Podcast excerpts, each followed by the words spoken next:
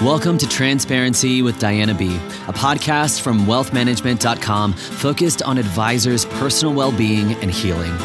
In this podcast, we explore some of the deepest struggles and hardships that many advisors face and bring these issues out into the open so that others may find healing. Join us for this journey where we explore ways to overcome the stresses and anxieties as Diana draws from years of expertise and guest experts to manage the personal challenges of advisors. Hello, everyone, and welcome to the latest episode of Transparency with Diana B., a podcast by wealthmanagement.com. My name is Diana Britton, and I'm the managing editor of wealthmanagement.com. For those of you who are new to the podcast, each episode focuses on a personal development issue facing financial advisors and financial services professionals. Guests join me to come and talk about their journey dealing with a struggle and how they found healing uh, I've been on a brief sabbatical during the fall, but I'm back and ready to dive back into the podcast. My guest today is Doug Douglas Duerr. He's the founder of Duerr Financial Group in Montville, New Jersey. Doug, thank you so much for being on the podcast today. Thank you, Diana. It's a pleasure to be here. So I got in touch with Doug through another podcast guest of mine, John Hyland. He's the co-founder of a private advisor group and OSJ of LPL Financial who talked about his three time battle with leukemia. And John is a well known leader in the industry, but lesser known is his story. I'd encourage any listeners today to go check that one out as well. It's it's a really powerful story. But Doug partners with Private Advisor Group as well, and that's how we got in touch. John thought his story should be heard as well. And you know, a lot of people uh, have come on the podcast to share their stories of dealing with illnesses you know uh, some scary stuff that that a lot of them happened years ago. But doug your struggle is a little fresher than that. Um, you were diagnosed with lymphoma a cancer of the lymphatic system in february of last year right? Just yeah that, just that's correct. this past february yes. Yeah just before covid uh, sent us all into lockdown. Um, so tell us a little bit about what led up to the the diagnosis my diagnosis was a, a, little unique that it took quite a bit of time to finally be realized. I'd been having some issues, some minor, more or less skin problems for about three or four years prior to my diagnosis. And I was going to a dermatologist for that entire time, uh, trying to deal with these issues. And no matter what she would try, things would not seem to improve or get better for me. And uh, we tried various things, different steroid creams, things along that nature. And she was baffled that nothing was getting better. Well, about um, three years prior to my diagnosis, I also started to notice that the lymph nodes in my neck started to get enlarged. Uh, one day I was mm. just shaving in the morning and I noticed they started to get bigger. I, I made an appointment with my primary care physician, went to see him about a week later. He kind of told me, ah, we'll keep an eye on it. It's nothing to be nervous about. You have bad allergies. It's probably just a reaction you're having. It's the summer. There's a lot of things out here. I didn't think much of it. Uh, and was still trying to continue to deal with some of my skin issues. But uh, as time went on, I also pointed it out to my dermatologist, and she also noticed they were enlarged too. And she kind of said the same thing let's let it be. And that kind of went on for about a year. Uh, at the same time, I was going for all my normal annual physicals, blood work, all that kind of stuff, and everything was coming back normal. Mm-hmm. And nothing was getting better on me. I wasn't improving. My lymph nodes were getting a little larger, and everybody kind of wasn't making that big of a deal. And it went on for I said about three years. And finally, last January, I had gone back or was going back again to see my dermatologist, and she walked in the room, took a look at me, looked at my most recent blood work I brought in from a physical I had had two months earlier. It still showed nothing really in regards to that. Uh, as far as the lymphoma goes. And she just said, you know, stay here. I'm going to get information for you, but I really can't help you much more. And she came back in. Of course, I was scared for that five minutes. And she said to me, look, at, at this point, I think it's time you go back to an oncologist that she had referred me to the prior year that did some initial tests and nothing came up and said, I think you go and you get yourself finally have that bone marrow biopsy you don't want to do and nobody really wants to go through. Mm-hmm. So at that point, I had to wrap my head around it. I kind of knew it was coming and I agreed to it. And fortunately, we were able to get an appointment the next day basically have the test done. And within the next week, that initial oncologist gave me a call and said, hey, You do have a form of lymphoma. You're coming in next week. Let's discuss this more and figure out treatment.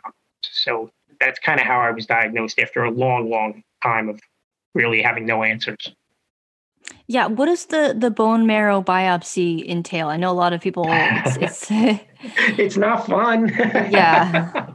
um, I can laugh about it now because I don't have one in my future. At least I hope not. Basically, what it entails is they the oncologist will realistically stick a needle into i'm going to say about your hip area so right mm. above your butt your lower back area mm-hmm. they, they do a good job of numbing you up and try to warn you that you're not going to feel anything uh, and i can tell you that the needle they place in you you don't feel till they hit the bone and they need break bone in order to get the bone marrow out and, oh, and mm, that's God. not such a pleasant experience oh god According to the American Cancer Society, lymphoma is a cancer that starts in cells that are part of the body's immune system. Treatment sort of depends on what type you have. And, you know, we don't have to get into that. What were some of the biggest frustrations that you went through throughout the process of the doctors trying to figure out what was wrong? It sounds frustrating. Well, I think the biggest frustrations overall were again having no answers for so long. I mean, mm-hmm. because one of the things that was going on too over that three year time period was, you know, I wasn't feeling great. I'll say the last year before getting diagnosed, and it, it was really starting to take a toll on me. I, I was getting very tired. I wasn't looking right. You know, my wife kept telling me, you know, there's something wrong. And I kept going to doctors and they're saying, hey, there's nothing wrong with you. Hey, there's nothing wrong with you. And, you know, quite honestly, that's what you want to hear. So when somebody tells you that, you're you're happy to hear it. But right. even I'd say by about the fall, I realized something was getting worse. I mean, some of the things getting these, I'll almost say lesions, or they look like giant pimples on my face that weren't going away. I was, like I said, completely exhausted and having some other issues, and I was losing weight. And that's when I realized there was really something wrong because I was eating and eating quite a lot, and things that I wouldn't normally eat on a daily basis. I was having ice cream every day. I was making sure I had dessert. I made sure I'd have big meals. And guess what? I was still losing weight. Mm-hmm. And that's kind of when I realized, okay, there's definitely something else going on here. I mean, this just isn't normal. So I think some of the frustration also goes that when I would start to see some of the specialists, some of the doctors would have answers for me before they even physically saw me, which again would kind of get frustrating. I saw a an allergist. I want to say it was uh, late August or early September, a couple of months before I was diagnosed. And literally before I even sat in the chair, he looked at me and said, I've gone through all your medical reports and all the doctors you've seen in the last few years. And I don't know what you're doing. You're a healthy man. I'd stop going to doctors. and that can get kind of frustrating. Yeah, I mean, especially given how wrong they he was. Yeah, I mean, and you know, I'll give you another one where it wasn't a specialist. I mean, I was trying everything you can imagine. By my house, that last fall, I want to say again, it was Octoberish. I was getting again the lesions and things on my face, and they were really frustrating me. And I just said to my wife, "There's one of these in med centers opened up about a week or so ago. I'm going to go there and see a doctor on a Saturday that's never seen me, doesn't know me, doesn't have a clue about me, so I get a fresh look." Mm. So we all thought that was a great idea. I went in on Saturday, nobody there. I go sit in the exam room and nobody's coming in. It's about an hour. My wife's texting me, Is it busy? What's going on? I go, There's nobody here. I don't understand this. Finally, the doctor walks in, very nice man, but says to me, I've spent the last hour reading all your reports because they had access to all my health records. And I just mm-hmm. literally put my head in my hands and went, I didn't want you to look at anything. I wanted you to see me. Yeah. And he came in and he looked at me and he said, Based on everything I see, I don't see anything. And he told me, Why don't you try washing your face with Aveeno? I mean, that was the advice I was getting. so it's very frustrating to hear that. Well, tell us about the treatment that you underwent once you got the di- diagnosis. After I got the initial diagnosis, and, and that took a little more detail as well, even after the bone marrow biopsy, I had to have a, a very minor surgical procedure to have lymph nodes removed. Mm-hmm. Because again, even from the bone marrow, they wanted to be absolutely sure on the type of I had for treatment plans. Once they were able to confirm all of that, they determined that the best rounds of treatment would be for me to have six different rounds of chemo. They were kind of two session processes. So one, three, and five ended up being basically an eight hour day in a cancer center where I've got various chemotherapy drugs as well as immunotherapy drugs. I could go home that night. Rounds two, four, and six entailed first day in the cancer center for certain chemo, uh, different drugs. And then day uh, Two and three would be in a hospital. So I'd have to stay in a hospital over a 48 hour time period, basically because I had to get infusions that were given to me every 12 hours. You'd get an infusion, it would last three or four hours. You'd get a break for eight hours, then they'd start it up again. So this went on for a two day process. So that process of the six rounds of chemotherapy lasted about four months or so. It started in April and ended up ending right around the beginning of August or so. Then at that point, I would say I got about a two or three week break where I didn't have to go through any chemotherapy. But in that time period, I had to give myself a couple of shots every day for about 10 days prior to going and having stem cells removed from my blood to go for a stem cell transplant. Mm-hmm. After those cells were removed, about the third week or so in August, I had about another week where I got to go home and stay home for a little bit. Then I was admitted to the hospital for roughly about three weeks when I went through another strong round of chemotherapy for six days. And I had the stem cells they removed from me put back into my body. And literally, I just had to recover from the entire process at that point because you're extremely susceptible to getting infections and other problems from uh, your very compromised immune system. Where where do things stand now? You are you in remission? Yeah, happily, I could say I've been in remission from about my fourth round of chemotherapy. Right around then, they had to do another bone marrow biopsy, and everything came. I had very few, if any, cancer cells at that point in time. So I was declared in remission then. And I still had other rounds of chemotherapy to go through, which would have killed any remaining or lingering cells. So that was a good thing. And then after the additional chemotherapy I received in the hospital from the stem cell transplant, that would confirm it as well. Since then, I've had a couple other scans and tests and no cancer shows. So I'm, I'm in remission at this point, which is a great thing. And really, right now, it's just somewhat of maintenance. And given that I had a stem cell transplant, I've got to get my childhood vaccines again. And that happens roughly over about the next two years or so. You've been through quite the ordeal in the last year. During this whole time, you've been managing your practice and keeping your business going. I mean, how did you manage that over over the last year? Well, it's definitely been a challenge at times. Um, but one of the good things is it, it, I, I, joke with people and say COVID's been a horrible thing for the world, but actually for me in the last year, it probably helped me in certain ways. You know, people went into lockdown, things kind of slowed down a little bit, and that gave me time to kind of organize some things in my practice, get things done, get ahead of things. And that's exactly what I did. I mean, I would just plan ahead. I knew when my chemotherapy treatment would be, and I would plan work around it. I mean, I, I told pretty much 95% of my clients what I was going through at some point. I mean, there were mm-hmm. definitely uh, times when I didn't tell somebody either because of certain things they were going on in their life, or I just couldn't have that conversation today. I mean, there are times when I would have to tell the same story about being ill and not feeling good at the same time three, four times in a day. And people are concerned. They want to know more. They want to know details. And there just comes days where you just don't want to talk about it. The easiest way I can put it, you just don't want to discuss it anymore. There were times when I kind of strung that out. I'd have clients where I was doing things for, and I didn't tell them I was ill for three, four months into treatment. They tell me, well, when are you going to start treatment? I'd say, I've only got another round of chemotherapy left. I'm at this point. And they were shocked that I was still working and doing things with them for that entire period of time. But that's kind of what kept me sane. I mean, that's what keeps me, kept me going during that time frame. I wanted to be as normal as I possibly could. Now, now that's questionable how normal life was, but I did my best to do that. Yeah, and I mean, I guess during that time, most advisors were working from home anyways, and out of sight, out Correct. of mind, right? You're Correct. not seeing them in person. Correct. What about I know you had a tax practice and you had to, you know, sort of offload some of those CPA clients that you had. Yeah, so as as far as that goes, I, did I do still have a tax practice. It's definitely gotten quite a bit smaller than it was a year ago at this point in time when I wasn't diagnosed pretty much as soon as I was diagnosed, when I w- met with that initial oncologist, that was my first question. What is treatment going to look like? What am I going to look at as far as work? Will I be able to do this?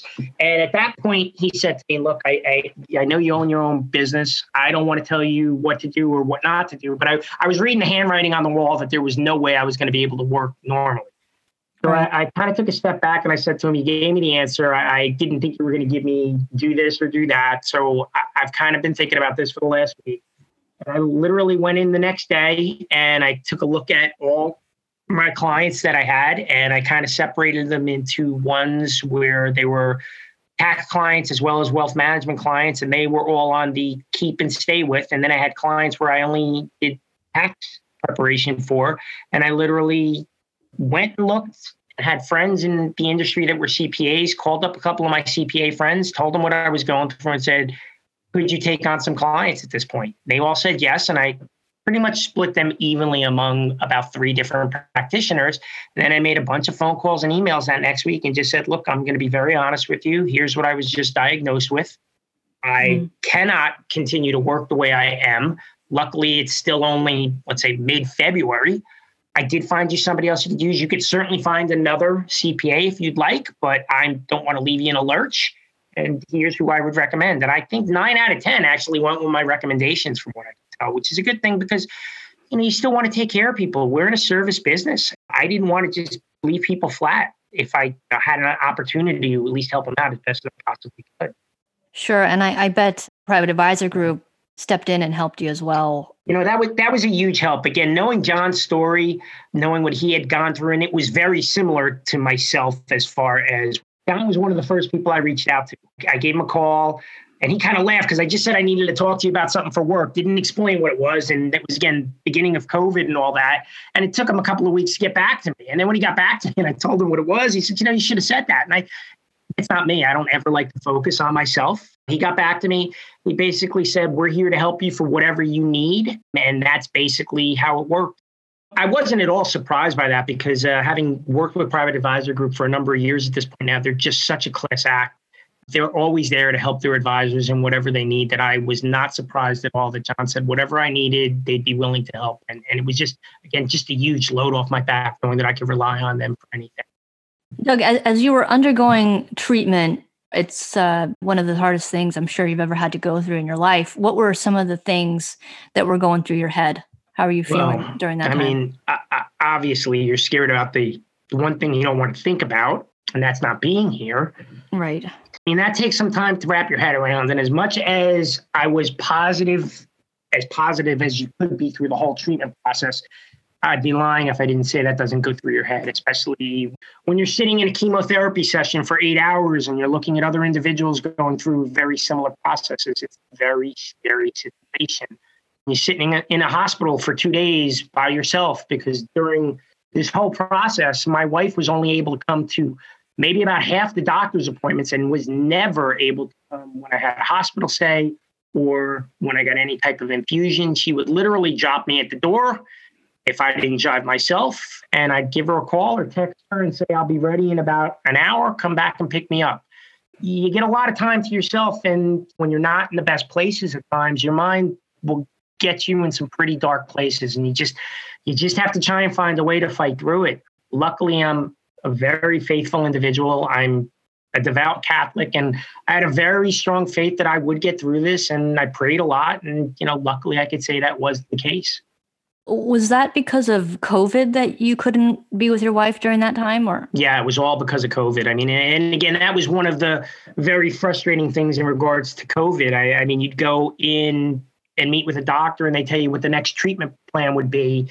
And it'd be, well, we're going to do this, this, and this. And they'd explain it. And they go, well, but because of COVID, and you're like, well, what do you mean because of COVID? They, well, your wife can't come with, or because of COVID, you can't do this. So for instance, when I had my hospital stay for the stem cell transplant, most individuals that go through that, depending upon how they do the process and what your treatment looks like, you may have a short hospital stay and then you may be able to stay at offsite housing, which I my understanding is it's very close to the hospital. I didn't get to see it because as they were explaining this to me, they go, Well, because of COVID. And I literally stopped the doctor because at this point I was about six months into treatment. And I said, Look, I'm going in in a month is any of this going to change? And they said, no. I said, so don't tell me what normally goes on. What has to go on for me? And that's when they said, you, are going to have to stay in a hospital for the entire time, no visitors, no guests, and mm. deal with this.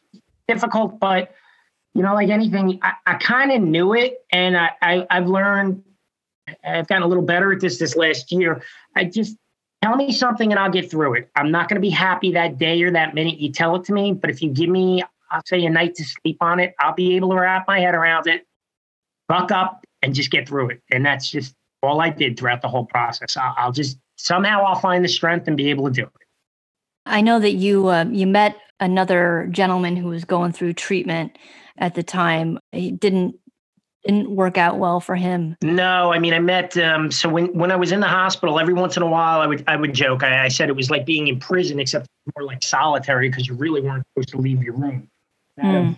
three weeks, I was allowed outside twice, where they would bring us to this little rooftop deck area. One of the two days, we were outside for about an hour and a half. I ended up making friends with another individual who was there, and he going for his second stem cell transplant. He had had one a couple of years ago, and he lived about a town over from me. So we had a lot of things in common. We just kind of hit it off, and we were doing pretty well. And I was going to reach out to him in a couple of months after we were both out of the hospital and again improving. At, at that point, that's the way things were going to go. My wife, one day, about I'd say probably about the end of October, says to me, "Didn't you meet?" And she mentions the man's name in the hospital, and I said, "Yeah, that's that's him." She said, "Well, um, I hate to tell you, I'm reading his obituary," and it just. Mm. At that point, I was I was on a high. I was doing really good. I was improving. I was feeling better. I still had to go through some tests saying I beat this. Everything's great. I was feeling great. To have one individual that I became friendly with and he didn't make it, it really just knocked me for a loop at that point. It just, you know, it scares you again. You mentioned to me that being a financial planner helped you in a lot of ways to get through this time. How did how did it help you? When did the planner sort of kick in? I think the planner always kicked in. I mean, I think from the get go, almost from day one. I mean, mm. even before I was diagnosed and I was always concerned about things, you know, I, would be lining up things in my office. Well, here's different things my wife would need to know about should something happen to me. Mm-hmm. Here's other things contact if there was a problem here. Here's things work related wise where I can plan out. I know this is going to come in in March. This will happen in April. I have somebody retiring in June. And I was just lining things up and just kind of planning out more or less, especially when I realized I could work to some extent over this time period. What can I do when? And I would reach out to people to say, hey, we could talk you know, two weeks from now. It's not much different than what you would do now, but I was much more organized because I knew my time was very critical as far as I don't have treatment this week, or this is a week before treatment. So I'm going to be the strongest I will be. So I'll be able to put in a little more time and be able to work on this for you. Or we can't even work on this till July. So let's not worry about it yet. But realize I've got it on, you know, it's on my list of things to do. I'll reach out to you at this point and we'll get it done. So, I mean, I think that was just a huge help to me and how I got through this and how I got through everything work wise at least. Do you have any advice for other folks who, you know, might be battling serious illness like this or, you know, have loved ones who are dealing with something similar? Well, I think my first bit of advice would be this. If you feel that something's not right and you've given it some of the normal routes of you've seen your doctor, you've had the annual physical, sometimes push them forward to find out a little more because again doctors see a lot of patients and they make a lot of assumptions sometimes before they even physically see you. I saw that happen a lot to me. So if you know you're not feeling well and it's been too long and you're not improving or you see a loved one and that's the case and something's just not right push the doctor they don't like being pushed they don't like being told they're not right something i've certainly learned but you need to do that in order to come down and realize what's wrong with you to try and get an answer and then at that point, you know, get the best medical care you can. Go around, go get other consults and diagnosis after you know what's wrong with you. I mean, I saw a couple oncologists before we decided on the one that I went with. Mm-hmm. We got similar advice from all of them, and then we just made a decision that was best for us and my family. I'm in the New Jersey area. Uh, we did meet with uh, Memorial Sloan Kettering, and we decided to not go with them because they have a facility in New Jersey. Then they also said, well, you know, there'll be things once in a while where you'll have to come to New York City. And we were contemplating that. And literally, one of the first tests they needed me to do, they said, well, you're going to have to come to New York City. And this was at the beginning of COVID. Mm. I looked at my wife and I said, okay, we're done. We're not choosing them because if the first test was going to be in New York City, I realized there's there's no way that there'll be a lot more tests than they are really telling me up front. It'll have to be in New York City and things will have to be there. And I just didn't want to have that longer commute. I didn't want to go into Manhattan if unnecessary, and it just didn't seem to make sense to choose that, that path and use those doctors. Yeah, that that's understandable. Well, I hope you know. I hope that you're able to get the vaccine soon I know, do with, too, even though I still don't know anything about timing on that. Yeah. Well, I'm afraid we're just about out of time. I, I want to thank my guest, Douglas Duerr. Doug, thank you so much for being on the podcast and just being so vulnerable about the last year that you've been through. It's uh, I'm, I'm really glad that you're doing well. Thank you. Getting through it. If you'd like to reach out to Doug, you can reach him at DP Duerr, uh, D U E R R at do, duerrfinancial.com and we'll also put this information in the in the show notes. If you yourself have a struggle and you wish to share your experiences and help others in similar situations please feel free to reach out to me at transparency with diana b at gmail.com i'd like to thank you for listening to transparency with diana b. If you have not subscribed to the podcast yet please click the subscribe now button below this is Diana Britton reminding you that where there's healing, there's hope. We'll see you next time. Thank you for listening to the Transparency with Diana B podcast. Click the subscribe button below to be notified when new episodes become available. The information covered and posted represents the views and opinions of the guest and does not necessarily represent the views or opinions of wealthmanagement.com. The content has been made available for informational and educational purposes only. The content is not intended to be a substitute for professional advice. Always seek the advice of your healthcare provider with any questions you have regarding your particular situation.